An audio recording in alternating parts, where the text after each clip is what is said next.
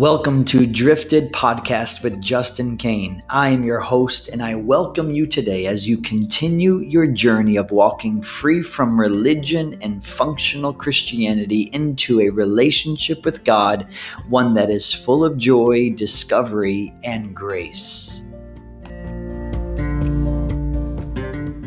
We're going to talk about something that could radically shift your perspective when it comes to your relationship with God if you've grown up in the church or if you heard certain messages, you've probably come to this persuasion or this understanding that you are to pursue after God.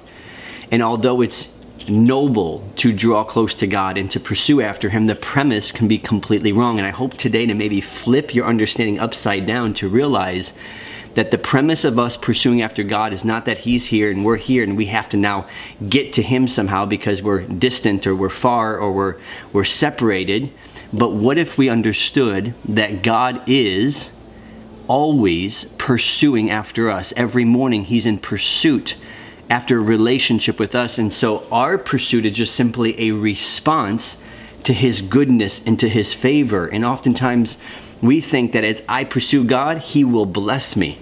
No, He blesses us and He shows us His goodness and He shows us His relational access that we have to Him. And in response, we pursue after him. He is the initiator. We are the responders. And that's why it says, the just shall live by faith. We are to live in response.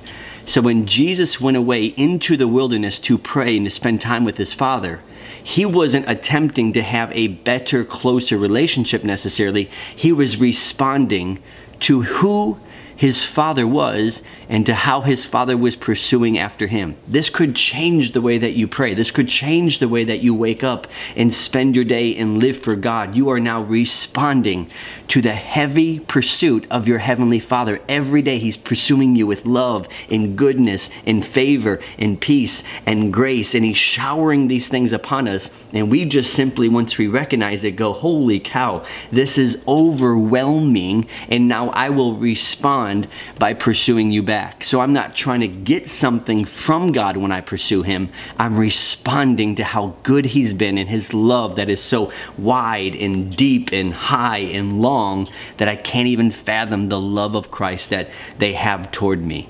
So be encouraged today that you're not pursuing God because you have to or because you're going to go get something. You get to pursue God because He has pursued you and you're just simply responding. I hope that helps you understand how the relationship with God is different. Because of Christ, you have a relationship, one that is full, one that is one with the Father, and now your pursuit is based upon Him first pursuing you.